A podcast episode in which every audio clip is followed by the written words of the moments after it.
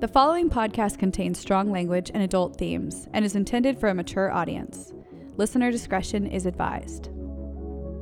Behold the annals of pestilence.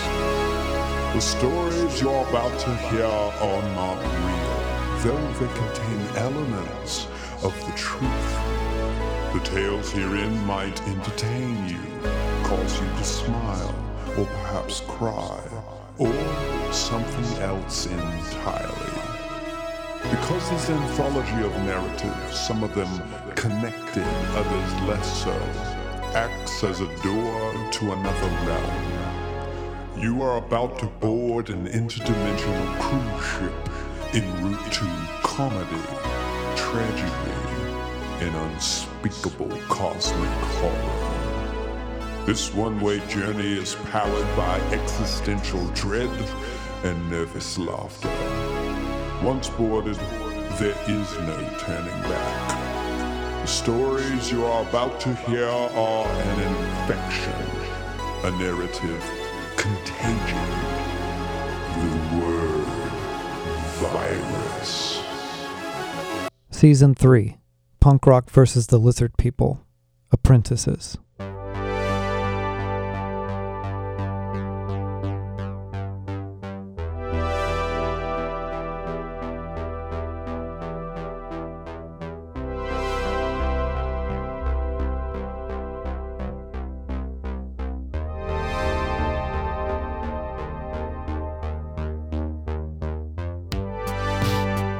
Punk Rock vs. the Lizard People is currently available in its unabridged entirety as a novel by Joshua S. Porter.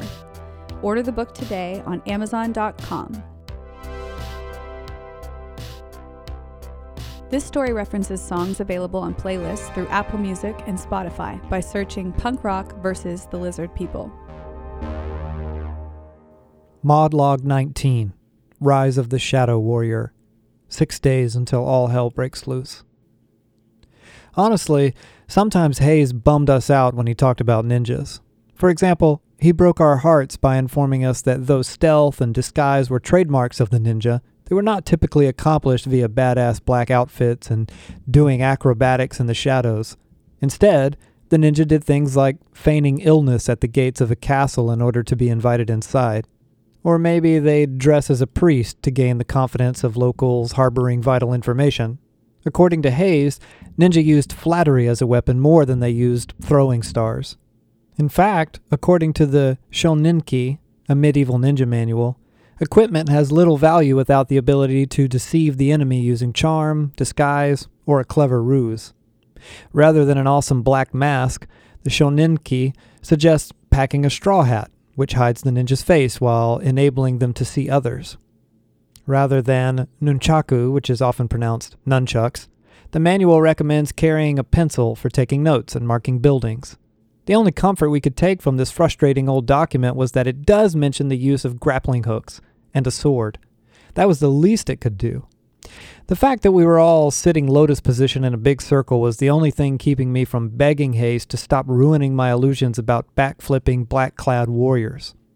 They were warriors, Hayes rebutted.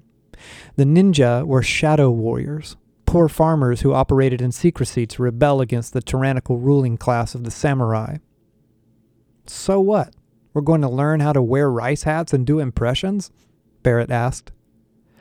No, Hayes sighed. You are going to learn to fight. But what I am teaching you is not the same thing as the ninjutsu of feudal Japan. It is a modern adaptation of many of the same principles and ideas that first compelled the earliest ninja. I have a question, Becky interrupted, raising her hand. This is so cool and all, but why ninja stuff? If this mission is so important, is being a ninja really the best way to go about it? The historian, Hayes answered. Whoever it is, it was the historian who uncovered the Emi plot and it was the historian who reached out to me. So we're not doing the stealth thing? Connor asked. Stealth is crucial, Hayes assured him.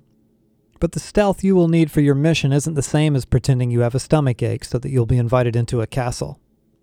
I feel like I know all this already, Emma said, sounding as if she were wondering whether or not it was true. Yeah, I for sure know this already. Matters of historical significance are included in your training, Hayes said, pointing to Emma's Moak implant. But that data is like any other learned thing. Your interest in it determines the significance that your mind attaches to that information. Seeing as how I've gathered from this group that backflips are far more interesting than scrolls from the 15th century, I thought it necessary to have this little discussion. Totally. Connor nodded. So we can do backflips, right? Hayes sighed. Stand up, he said.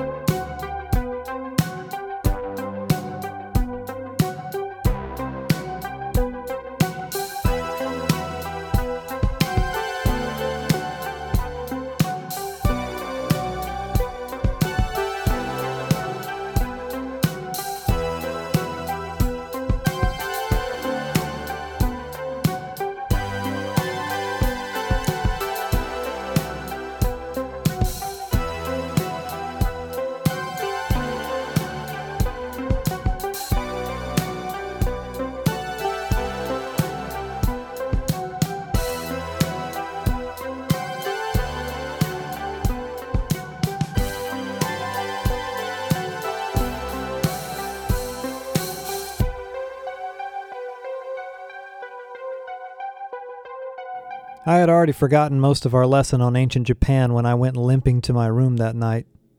Your back still hurt? Emma asked, walking beside me. Only a little, I lied. It's a frustrating thing to be capable of an excellent backflip and have your showmanship thwarted by one of your friends kicking you in midair.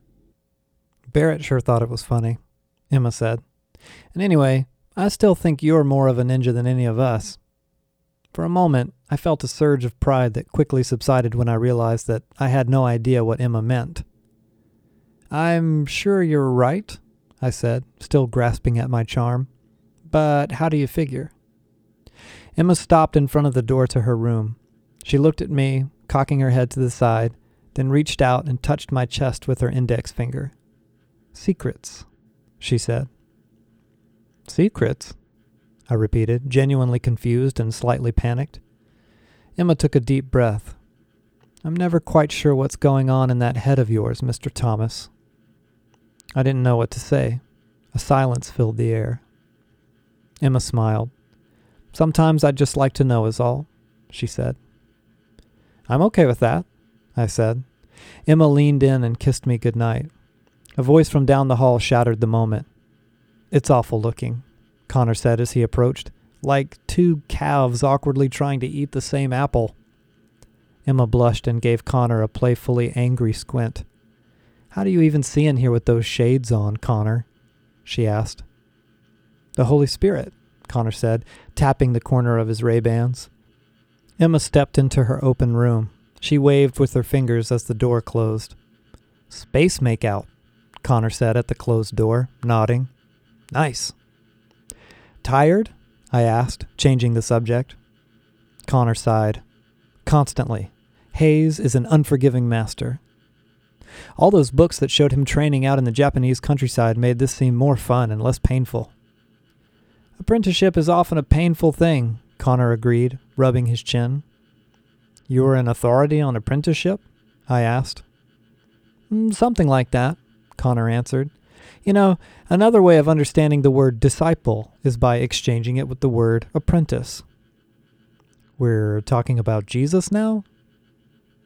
Apprenticeship to Jesus makes ninja training with brain implants look like a walk in the park. Can't you just say a prayer, read your Bible, and go to heaven or something? I laughed, stretching. Oh, how little you understand the way of the Nazarene, Connor said, shaking his head.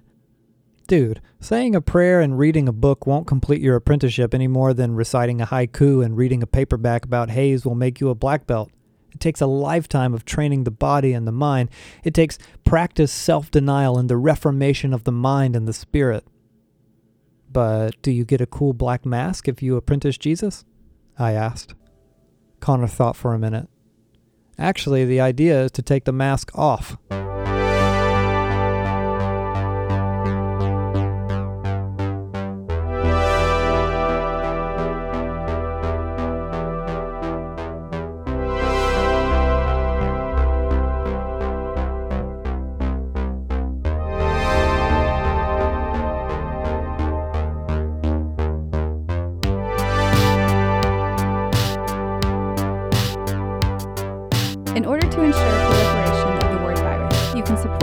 Efforts via patreon.com slash the word virus. Lure others to infection by sharing the word virus via social media. On Twitter at the word virus and Instagram at spread the word virus and at thewordvirus.com.